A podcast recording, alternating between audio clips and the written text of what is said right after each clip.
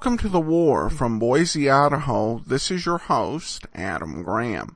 If you have a comment, send it to me, box13 at greatdetectives.net. In February, we played a few episodes of New World a Comin', a wartime era program focusing on the experience of uh, black Americans. And we're going to revisit this program as they did an episode uh, examining uh, the title of which was The Meaning of VE Day uh, to Negroes. And uh, the original air date was May the 20th of 1945. Let's go ahead and take a listen.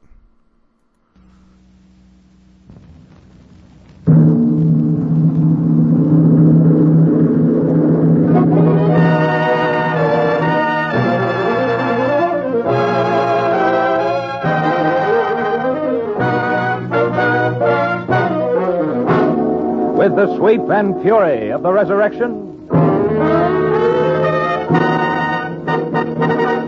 There's a new world a coming.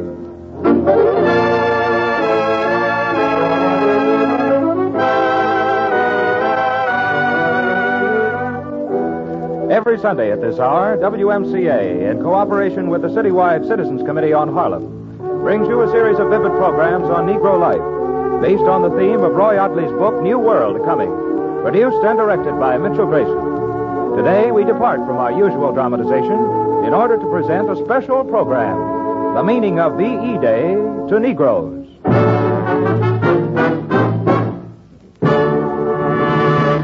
At WMCA's microphone today is Oliver Harrington, foreign correspondent of the Pittsburgh Courier, who returned a short time ago from a war assignment in the Mediterranean theater of operations. Mr. Harrington witnessed the Italian War at first hand and has reported for his newspaper the everyday life of Negro GIs at war. Ladies and gentlemen, Mr. Oliver Harrington.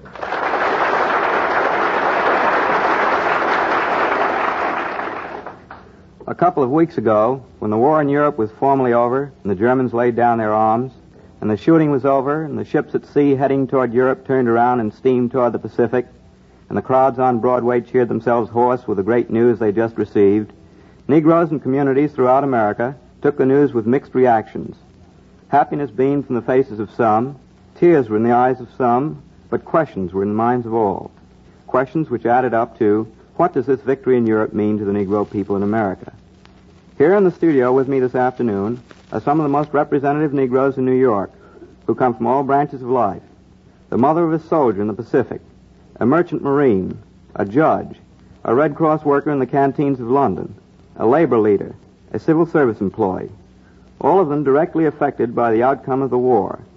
You'll hear from these people in their own words what the war has meant and will mean to them when our final victory is achieved on VJ Day. The questions are unrehearsed, the answers uncensored. With that in mind, I'm going to ask my good friend Canada Lee, the usual star of this program, to introduce the first person to come to the mic. Thank you very much, Ollie. Our first guest this afternoon is John Velasco a merchant seaman who's a member of the National Maritime Union. Mr. Velasco has been serving aboard merchant vessels as an able seaman since the beginning of the war. He was torpedoed once and is now training to become an officer in the merchant marine. Mr. Johnny Velasco. Well, Johnny, how long have you been a merchant seaman? Since January 1942. Uh, what about this business of being torpedoed? Well, we that happened in October 42, when I returned from a trip. It's been about eight months, and we torpedoed down in the Caribbean one night just about midnight. We lost five men. We're in a lifeboat for five and a half days. That was kind of rugged, wasn't it? Say, look, Johnny, um, how, how many Negroes are there in the Maritime Union? Do you have any idea? Well, I don't know whether we can state that in exact figures or not because uh, there are a great many Spanish-speaking people in the merchant marine also, Puerto Ricans, Cubans, and whatnot. I don't know whether they would come under that. I see. Uh, what are the opportunities for Negroes to advance the merchant marine? Are they very good? Well, I would say that the opportunities are unlimited mm-hmm. so far as the service is concerned. There are three Negro skippers now and several Negro officers, navigation and communications. I see. Of course, everybody knows about Captain Mulzac, and I wonder just about, uh, do you have any idea how many uh, Negroes there are in the academies? who are working toward uh, ratings in the Merchant Marine? No, that I don't know. Uh, well, Johnny, what are your ideas about uh, what VE Day means to Negroes? Well, I should say that Negroes shared the general feeling of exultation and thankfulness that the loss of life in Europe had finally come to an end. At, on the other hand, I would say that uh, there was a considerable amount of anxiety and even apprehension over just what the end of the war was going to mean to the slight gains that we've made during the war period. I see. And of course, the uh, National Maritime Union has had quite a lot to do with influencing your point of view. Um, tell me, um, what about uh, discrimination in the uh, the National Mar- Maritime Union? Is there any, as far as you know, any at all? Well, there is none in the Maritime Union uh, from the point of view of uh, the Maritime Union's official policy. Mm-hmm. And I trust that's what you're asking about. Yes. Of course, I, I think it's extremely important. Uh, I wouldn't say that every member of the National Maritime Union was without any race prejudice, but uh, however, the official policy of the union is no discrimination, and uh, I mean that's not only on paper; they they see that it happens in practice.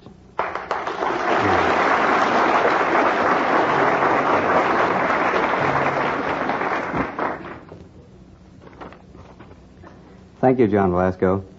You know, folks, this Tuesday, May 22nd, has been declared National Maritime Day by one of the greatest friends the Negro people ever had, the late President Franklin D. Roosevelt.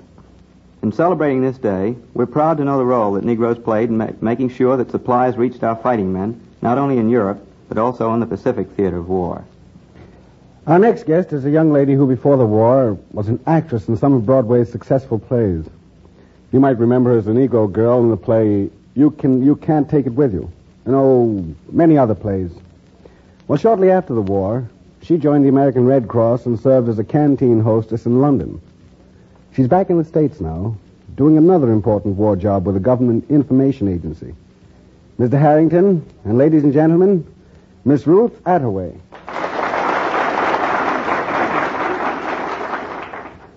Ruth, you must have known many thousands of Negro GIs in England. How did they get along with the average Britisher? Well, for the most part, I, I would say they got along very well. I don't quite know what you mean by the average Britisher, but I suppose you mean just the plain working people. Yes, that's right. Um, I know that they, for the most part, seem to like our fellows very much.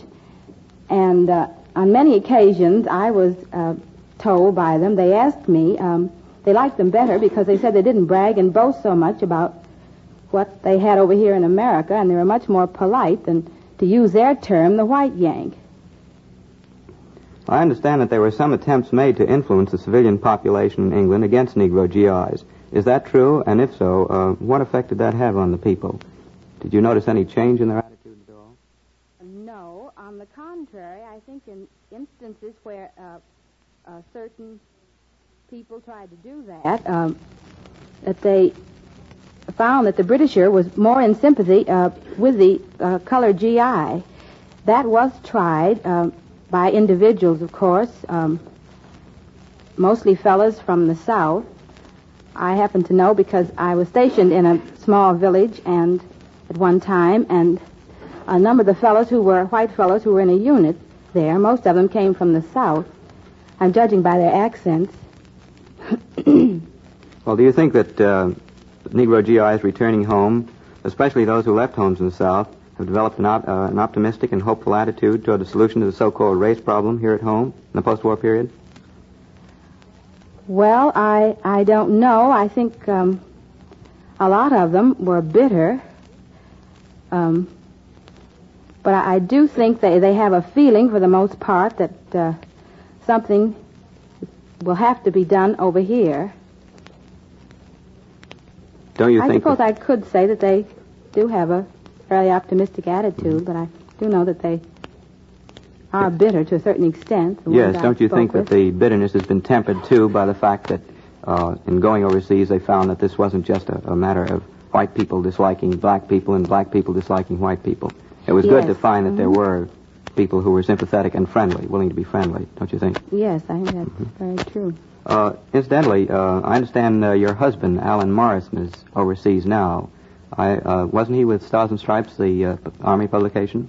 Yes, he um, has been working on Stars and Stripes. I think he's the only Negro correspondent on Stars and Stripes. He's been with them for about a year now. Mm-hmm. He's doing quite a job, I understand. Could you tell me anything about that?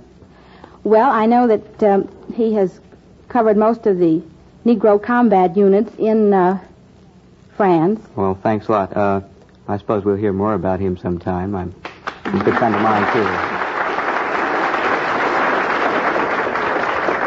One of the most important leaders in the Negro community is the Honorable Hubert Delany, Judge of the Domestic Relations Court of New York City.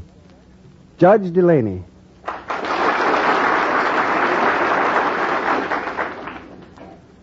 Judge Delany, from your experience on the bench in the Domestic Relations Court, would you say that family life was affected by the war? I would say that family life has been affected by the war because there have been so many homes broken up. It's rather difficult with the husband away for the wife to get along or for the children to get along without them.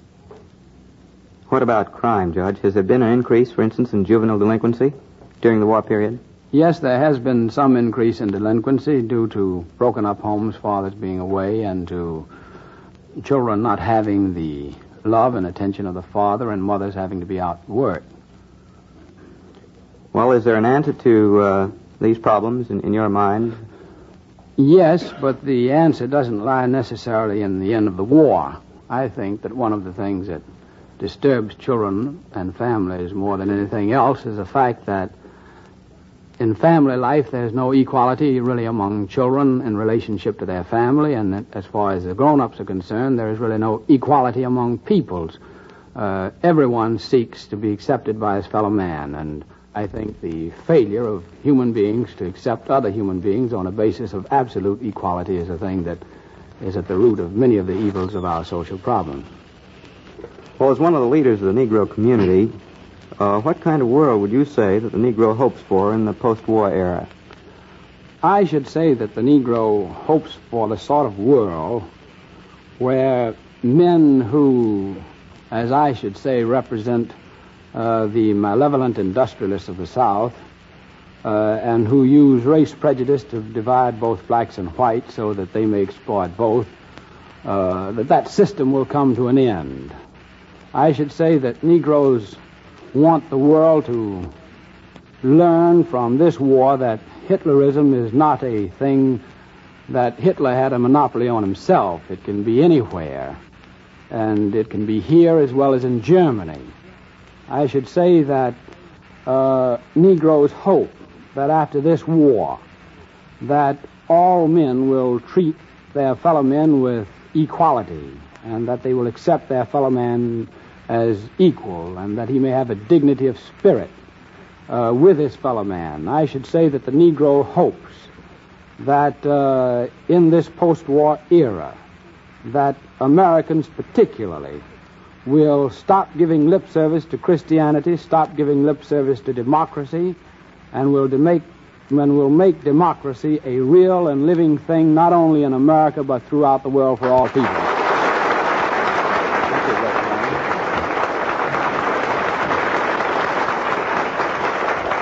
Mr. Harrington, our next guest has been in, invited to appear today on New World of Coming because he's the father of a young boy, 12 years of age. His name is Mr. Richard Kennard, and he's a civil service employee in the New York State Department of Mental Hygiene. And here he is, Mr. Kennard.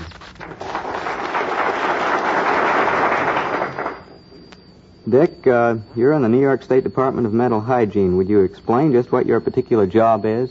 Well, as you know, the State Department of Mental Hygiene takes care of mentally ill and defectives. My job happens to be in the administration, uh, the administrative end of the work. It is not at all technical insofar as psychiatry is concerned. I have to do with uh, money and uh, payments being made and uh, office practices and so forth. In other words, if I sort of had a friend who was sort of in need of mental hygiene care, I'd send him down to you and you'd see that he got a check? As a layman, I would uh, advise him what I thought he should do. However, I wouldn't see that he got a check. We take money, we don't give it. Well, to turn to more serious things, you were invited to be on this program because you were the father of a 12 year old son, and because you had some ideas on the subject of making sure that your son would never have to offer up his life in any future wars. Is that right? That's right. Well, I believe that uh, the man of tomorrow and the woman of tomorrow is being taught today to express himself in no uncertain terms and to seek his rights. As a matter of fact, we hear a lot of hullabaloo about the boy in Harlem today, and we hear questions about uh, problems. The boys and girls are trying to express themselves. They just don't know how. Well, remembering your own childhood, would you say that your son's development has been different from yours? Do you think he's been very much affected by war news and photographs and that sort of thing? Very definitely. As a matter of fact, during the last war, I was approximately his age. And uh, I know that he's much more aware of what's going on today than I ever dared be at the, at the same age. Oh, that's very good. How do you feel about his chances for a better life, and how are you preparing him for it? I feel that his chances for a better life definitely depend upon our efforts to keep improving uh, the relationships between our groups and uh, to treat all others as individuals and not as a member of any specific group. Thank you, Dick. Last week, all of us celebrated two events a day of prayer for victory in Europe and Mother's Day. This program would not be complete if we did not have an average GI's mother on it, a mother of an overseas GI. And so we've invited Mrs. Gwendolyn Willis to WMCA's microphone to be interviewed by Oliver Harrington, war correspondent for the Pittsburgh Courier. Oh, Mrs. Willis, how long has your son been in the service? A little over two years. Well, that's a long time. What branch of the Army is he in, and where is he stationed? He's uh, in quartermasters. He's been over in the Pacific for 18 months. From the letters that you've gotten from him, has he taken part in any of the fighting? Yes, actually, he's been slightly wounded in one of the campaigns. Has he ever had a furlough home in the two years not that he's yet. been in? No, not yet. Well, in the uh, letters that you get from him, I'm sure there must be very many interesting ones. Um do you think that uh, his attitudes are, are developing uh, pretty well? I mean, does he show that uh, he's sort of maturing in the Army and that he's benefiting by any of the experiences he's had? Oh, yes, quite a bit, because he was just out of school when he was taken, and he didn't have very much experience. But I noticed from his letters that he is growing up quite a bit, and from his pictures that he sent me, he's quite a man now. I see. What does he say in some of his letters? I see you have some letters there. Do you care to well, read some of them? Well, yes, I received. I'll parts? give you this one, part of this. This is answering the telegram that I see from Washington where he was wounded in Hollandia. He says, Dear Mama, so you heard about my little accident. I hope you wouldn't, as it wasn't so serious for me. Well, we made a landing that morning. After doing what we were supposed to do that day, we started up the beach to find a place to dig our holes for the night. We were doing pretty well, but a fire on the beach stopped us. We decided to camp right there and continue in the morning. Well, that was our mistake, as we were right near an ammunition dump. We started to go to sleep when, wa- when washing machine Charlie came over. That's the Jap plane. Yeah, we had an Anzio Express. Well, well, he dropped an egg. Although I always hated those clumsy GI shoes we had to wear, if it hadn't been for those shoes, things might have been worse. We were all pretty scared that night. You're right about this mess, darling, but don't be too optimistic about it. You never know what these monkeys that we're fighting for will do. We'll win, there's no doubt about it, but it will take some time yet. At least that's my belief. Of course, I'm no general, and anything can happen.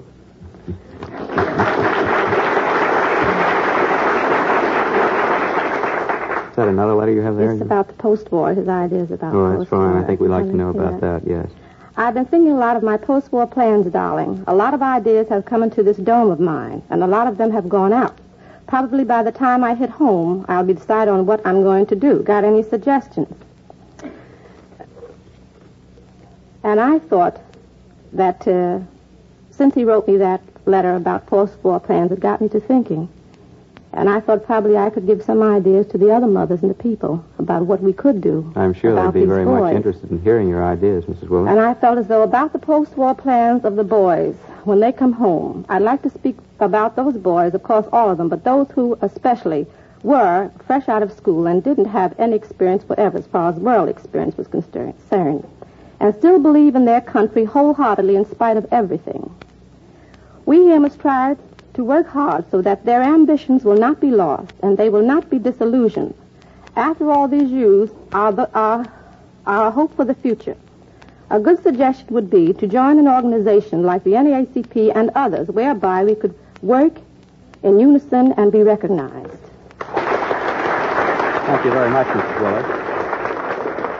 Our final guest is an important Negro leader of labor. He is Noah Walter. We'll let Mr. Walter tell his story in his own words. Mr. Harrington. Mr. Noah Walter. Before this program went on the air, Mr. Walters, you told a little story to some of us here about a major who was fighting with General Patton's army in Europe. I think it was an awfully good story. Wonder if you'd mind telling that same story to our radio audience. That story was told by Major Samuels, who just returned from Germany with General Patton's Third Army, Blood and Guts Patton. He was speaking at a barn rally, and uh, he made this statement that over there where he just came back from, black boys, Jews, Catholics, and Protestants had given their blood and lives to win this victory. And there was no place in America from now on for discrimination against anyone because of race, creed, or color.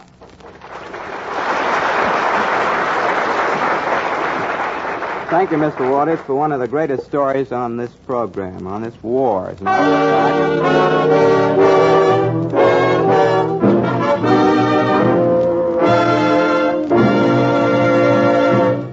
Thank you, Oliver Harrington and Noah Walters.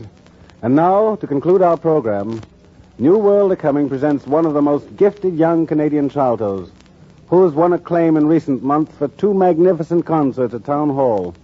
Miss Portia White. Miss White sings Land of Hope and Glory.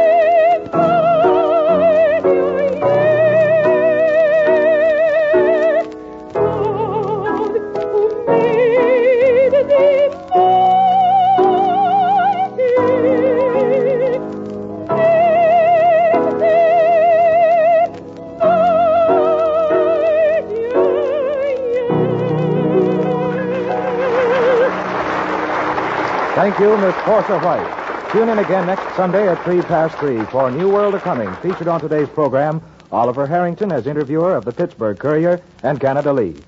This is America's leading independent station. Welcome back. This gives an interesting perspective on the end of the war. One thing I like about it is that beyond the uh, racial composition, it really gives us a chance to hear from some ordinary people as to what they expect and what they hope for the world, for the post-war world. Some of those dreams would be realized, some not, but it's interesting just to get that picture. That will do it for today. If you uh, have a comment, email me box13 at greatdetectives.net. I welcome your story or that of loved ones who served during World War II. Ken Curlin provides our opening theme music, kencurlin.com. I am your host, Adam Graham. This uh, series is provided as a service of the Great Detectives of Old Time Radio, greatdetectives.net.